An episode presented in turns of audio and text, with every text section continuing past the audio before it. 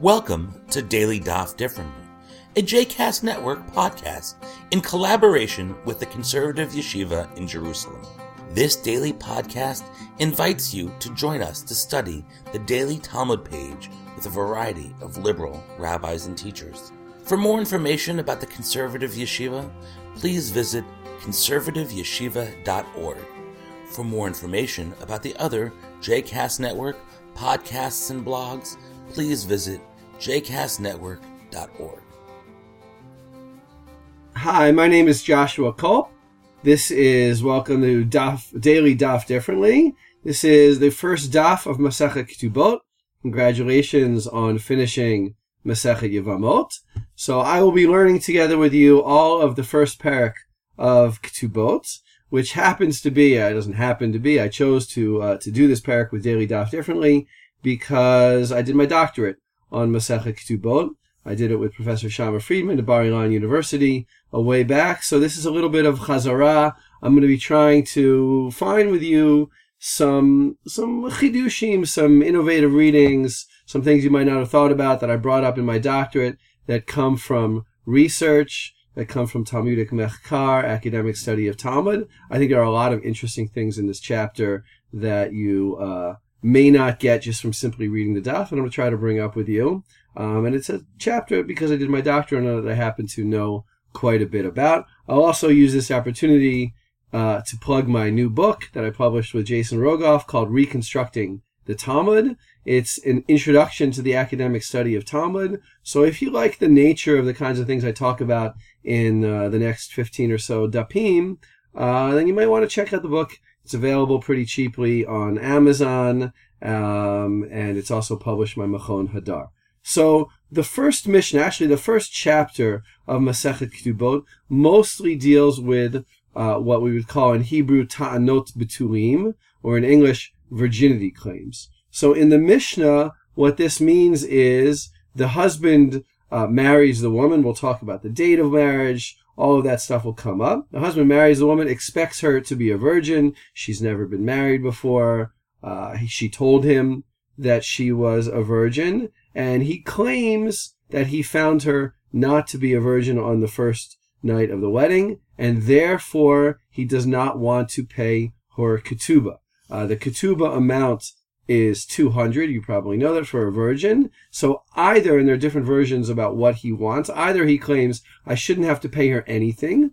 I, I married her on the condition that she was a virgin and I found out that she wasn't. So therefore, it was a false, the marriage was under false pretenses and I shouldn't have to pay her anything.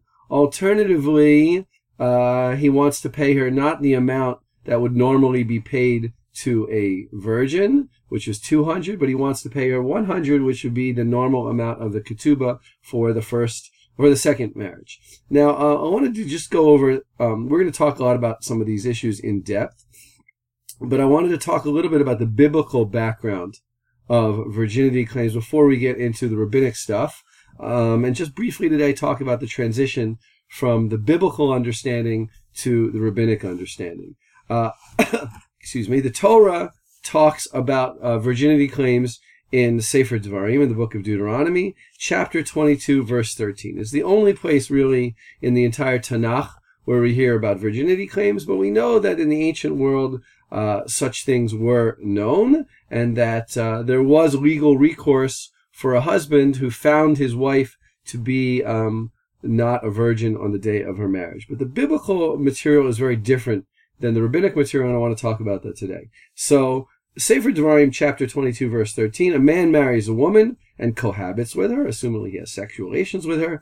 Then he takes an aversion to her, um, although the Hebrew says, V'samla arilot dvarim, which kind of sounds like he's lying about her, and makes up charges about against her. Excuse me. It says usnea. He hates her. He wants to divorce her, basically, in the earlier verse. He defames her, saying, I married this woman, but when I approached her, I found that she was not a virgin. So there are two possibilities that comes up in the biblical psukim. The first possibility is that the husband was lying. The girl's father and mother bring out a sheet with the evidence of her being a virgin they bring it out to uh, to the elders. They show it to the elders. The elders confirm that she was a virgin, and the husband is lashed uh, for his uh, false claims, and he has to pay her a hundred shekels of silver, which is twice the normal bride price. So that's the first option. The second option is that uh, the mother and father do not produce evidence of her being a virgin, and then we have to assume that the husband was telling the truth. The woman is brought out for having committed fornication while under her father's authority. Thus you will sweep, and she's executed, and uh, thus you will sweep away evil from your midst, is how the Parsha ends. Now, there are a slew of problems with this uh, Parsha. Uh, I'm just going to touch on a few of them. First of all, the evidence of the sheet is notoriously very unreliable. The woman may have been a virgin and may not have bled. It happens, and we're going to talk about that when we get to the Talmud. The uh, husband could hide the sheet that had the blood on it, and uh, thereby to cause her to very easily lose her evidence of, uh, of virginity. Uh, and even more problematic, how easy is it to fake a bloody sheet? Uh, especially when we leave it up to the parents, the parents could easily put some kind of any kind of blood on the sheet and thereby pretend that her daughter was a virgin when she wasn't. Um, so that's a problem we're going to deal with later on in the chapter. The chapter does come up with some of the issues there. The bigger problem that the Midrash had with this perek, with this chapter, is that um, generally speaking, premarital adultery, premarital sex is not punishable by the death penalty. The Torah, and in this chapter in the Parshat Teitzei, talks about uh, uh, adultery. And adultery is punishable by death, but only adultery after betrothal. In other words, everywhere else we hear a woman who commits pre has premarital sex is not put to death, um, but rather maybe is punished or, or whatever. There's not even any really discussion about it. And everywhere else says only an adulteress, someone who's already betrothed at least or married to another man, um, is executed for her adultery. And the rabbis found that to be very, very problematic. And they basically, due to the problems with the evidence and due to the problems of the punishment not fitting the crime, they basically reread this entire chapter. And they read it in the following way. First of all, the sheet is not the sheet. Right? The, the parents do not produce a sheet. The only way to convict a person and execute them is based on two witnesses. So according to the rabbinic interpretation, you need two witnesses who say that she committed adultery and moreover, not just committed, not just um, that she had had relations before her marriage to the, the husband that she was betrothed to and now is marrying, but that she had premar had had um, post betrothal premarital relations with some other man. In other words, they turned this chapter into a chapter about post betrothal, premarital adultery. In which case, the chapter is really not anymore about virginity, but really about adultery, which is again is reading it against the pshat because of the problems with the evidence and because of the problem that premarital sex should not be punished with a death penalty. So that basically wipes away virginity claims from their biblical existence. A husband marries a woman, assumes that she's um, a virgin. He finds out she's not a virgin unless he has witnesses, two witnesses, eyewitnesses, who saw that she committed adultery. There is no way he can carry out this parsha.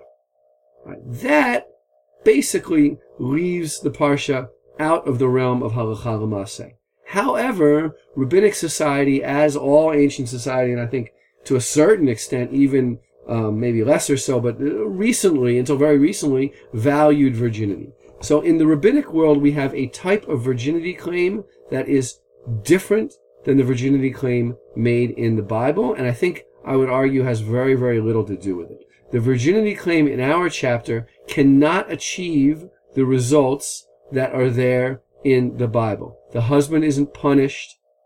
He doesn't lose his uh, he doesn't have to pay her 100. He's not lashed. And even more importantly, if the husband is found to be um, telling the truth, the woman is not executed. At most, she leaves her ketubah, loses her ketubah. So what I would call this is monetary virginity claims, a completely different type of virginity claim, where if the husband is telling the truth, he pays the full ketubah. And if the husband is lying, he doesn't, uh, excuse me, the husband is telling the truth, he doesn't pay the full ketubah, may not pay any of the ketubah, the marital settlement.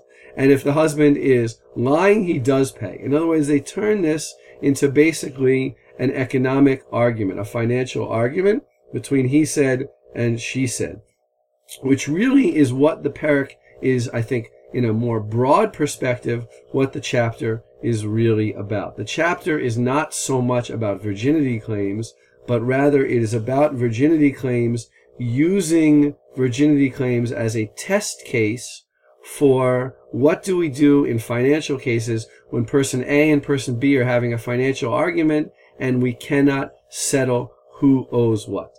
Right? That is, in a nutshell, what this chapter is about. Um, I really didn't even have too much of a time to get into the first Mishnah, but I will mention it to you. Um, the Mishnah says, "Betulani seit liyom haravi'i." A virgin is married on Wednesday, ve'almana liyom hachamishi, and a widow on Thursday. Shepa'amayim b'Shabbat batei dinim yoshvim ba'ayarot. For twice a week, courts sit in the cities. On these are the, are the fair days, the same days that we uh, read Torah. Bayom Hasheni or Bayom Hachamishi on the second day and on the fifth day, on Monday and on Thursday. Sheim Hayalo Tanat Betulim Hayam Mashkim Lebeti. That if he had a virginity claim, he could get up the next day and go straight to the court. There are many problems with this Mishnah. I probably, the, the, the Gemara comes back to it on Daf Hey, so I'm probably going to save that topic until we learn Daf Hey together. And good luck with your learning. I hope you've enjoyed today's episode of Daily Daf Differently, and that you'll join us again tomorrow for a new page. The music at the open and close of this episode is Ufros from the Epichorus album One Bead, available on Bandcamp, iTunes, and Spotify.